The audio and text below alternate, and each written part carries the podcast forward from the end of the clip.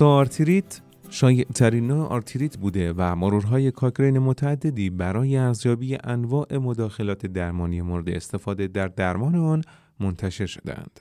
در اکتبر 2022 مطالعه مروری جدیدی تحت عنوان تأثیرات استفاده از درمانهای کمکی همراه با ورزش درمانی انجام شده روی زمین در مدیریت بالینی آرتروز مفصل ران یا زانو به این مطالعات اضافه شدند. مرکز کاکرین ایران مصاحبه مایک کلارک سردبیر پادکست از کتابخانه کاکرین با نویسنده اصلی مرور هلن فرنچ از کالج سلطنتی جراحان ایرلند در مورد اهمیت مرور و یافته های آن را ترجمه و ضبط کرده است که با صدای سید عرفان مجیدی و زهران از اصفهانی میشنوید. سلام ممنون میشم اگه کمی بیشتر در مورد استئوآرتریت برامون توضیح بدین. سلام استئوآرتریت نوعی آرتریت است که برخلاف آرتریت های التهابی مانند آرتریت روماتوئید اغلب به عنوان آرتریت دژنراتیو توصیف می شود این وضعیت شایع ترین نوع آرتریت بوده و از هر ده نفر جمعیت بالای 60 سال جهان یک نفر به آن مبتلاست. هرچند این بیماری بیشتر مفاصل زانو لگن و دست رو درگیر می‌کنه اما می‌تونه بر دیگر مفاصل بدن نیز تاثیر بذاره. مهمترین نشونه اون درده که عمل کرد و فعالیت های روزمره زندگی رو همچون راه رفتن بالا و پایین رفتن از پله ها شرکت در سرگرمی ها فعالیت بدنی ورزش کار و به طور کلی زندگی روزمره متاثر می‌کنه. این درد می‌تونه در شب نیز وجود داشته باشه و خواب بیمار رو مختل کنه. در مجموع آرتروز می‌تونه تاثیراتی منفی بر کیفیت زندگی افراد و توانایی اونها برای داشتن زندگی بهتر داشته باشه. یافتن درمان های موثر برای مدیریت بالینی اون اهمیت زیادی داره. و شما در این مرور کاکرین به درمان های تحت عنوان درمان های کمکی یا adjunctive therapies نگاه کردید. اونا در واقع چی هستن؟ درمان های کمکی در واقع درمان هایی هستند که در کنار درمان های اصلی یا خط اول مثل ورزش درمانی استفاده میشن. اینها شامل مواردی مانند درمان دستی یا منوال که با نام هندز آن نیز شناخته میشن، درمان های روانشناختی، طب سوزنی، مداخلات غذایی برای مدیریت وزن و استفاده از گرما یا سرما درمانی هستند. این درمان ها می‌تونن شامل درمان های دارویی و مصرف مکمل های مانند گلوکوزامین باشند اما اونها رو در این مرور وارد نکردیم. اگر بخوایم به موضوع برگردیم چرا انجام این مرور مهم بود؟ ما از نتایج به دست آمده از مرورهای قبلی کاکرین می‌دونیم که انجام ورزش برای استوارتریت زانو یا لگن درد رو کاهش داده و عملکرد فیزیکی رو افزایش میده که باعث میشه به طور گسترده ای به عنوان یک درمان اصلی یا خط اول برای استوارتریت توصیه بشه اگرچه درباره این درمانهای کمکی مورد نظر ما مانند گرما، سرما، TENS و اولتراساوند در کاکرین مرورهای متعددی انجام شدند اما به عنوان درمان تنها یا درمانهای مستقل به ندرت انجام می شوند.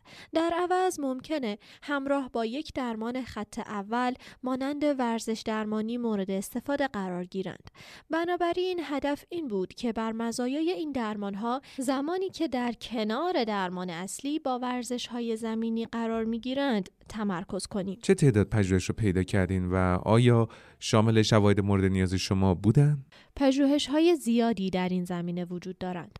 ما 62 کارآزمایی رو با بیش از 6500 شرکت کننده در 24 کشور شناسایی کردیم. یکی از این کارآزمایی ها شامل افراد مبتلا به استئوآرتریت لگن یا زانو، یکی فقط در برگیرنده افراد مبتلا به استئوآرتریت لگن و 60 کارآزمایی دیگر محدود به افراد مبتلا به استئوآرتریت زانو بودند تقریبا تمام مطالعات بر پیامدهای مانند درد و عملکرد فیزیکی تمرکز داشتند و اغلب این پیامدها را دقیقا پس از پایان درمان یا طی شش ماه پس از درمان اندازه گیری کردند تعداد کمی از مطالعات وضعیت شرکت کنندگان را شش یا دوازده ماه بعد ارزیابی کردند که دانستن آن برای بیماری مزمنی مانند استوآرتریت مهم است. کیفیت پژوهش‌ها چطور بود؟ کیفیت شواهد در طول کارازمایی ها بسیار متفاوت بود که بر قطعیت آنها تاثیر میگذاشت. به ویژه در رابطه با کورسازی بیماران و ارائه دهندگان درمان. برای برخی از ها مانند لیزر یا اولتراساوند دستگاه رو می‌توان روشن اما غیر فعال کرد تا بیمار متوجه نشه که دوز فعال رو دریافت نمی‌کنه. اما به طور کلی کورسازی بیماران و ارائه دهندگان درمان به طوری که متوجه نشن بیمار چه درمانی رو دریافت می‌کنه در مقایسه با کارازمایی های دارویی که می‌تونید به بیمار یک داروی ساختگی که معادل واژه دامی است یا دارو نما که همان پلاسبو است بدهید می‌تونه بسیار دشوار باشه. برای مثال اگر ارائه دهنده درمان بخش اصلی از ارائه درمان باشه مانند مداخلات روانشناختی یا درمان دستی کورسازی هر دو و بیمار کاری است بسیار دشوار. به همین علت است که فقط 21 مورد از کارآزمایی ها درمان کمکی دارونما داشتند. همچنین برخی از عناصر دیگر طراحی کارآزمایی مانند تصادف تصادفی سازی وجود داشت که در گزارش های کارآزمایی به خوبی انجام نشده یا به خوبی توضیح داده نشدند. به نظر شما مهمترین یافته های مرور چی هستند؟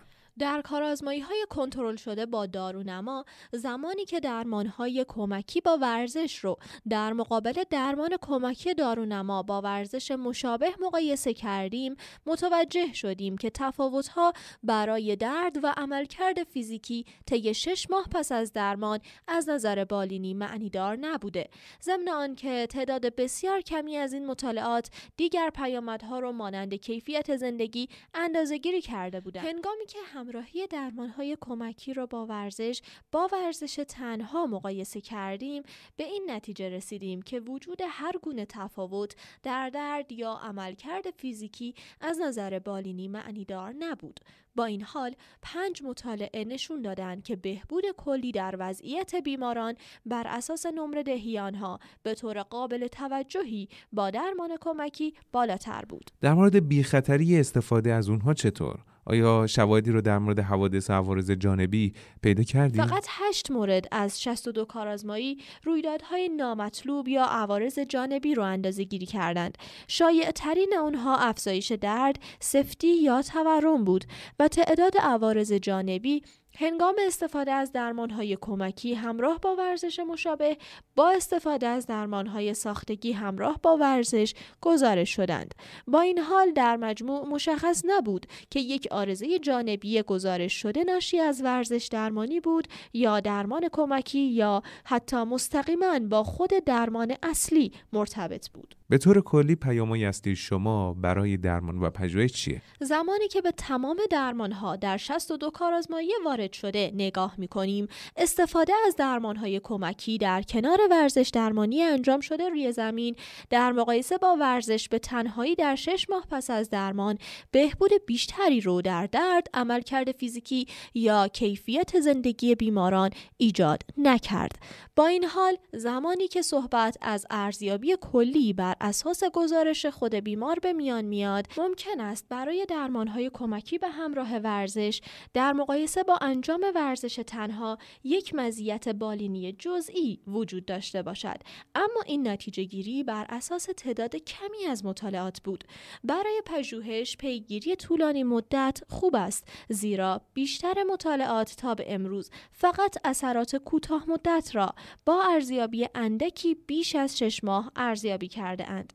ممنونم در آخر اگر افراد مایل به خوندن این مطالعه مروری باشن از کجا می‌تونن اونو پیدا کنن سپاسگزارم. این مرور به صورت آنلاین در کتابخانه کاکرین به آدرس cochranelibrary.com منتشر شده و می توان با جستجوی عبارت فارسی درمانهای کمکی برای اوستوآرتریت یا عبارت انگلیسی Adjunctive Therapies for Osteoarthritis آن را پیدا کرد.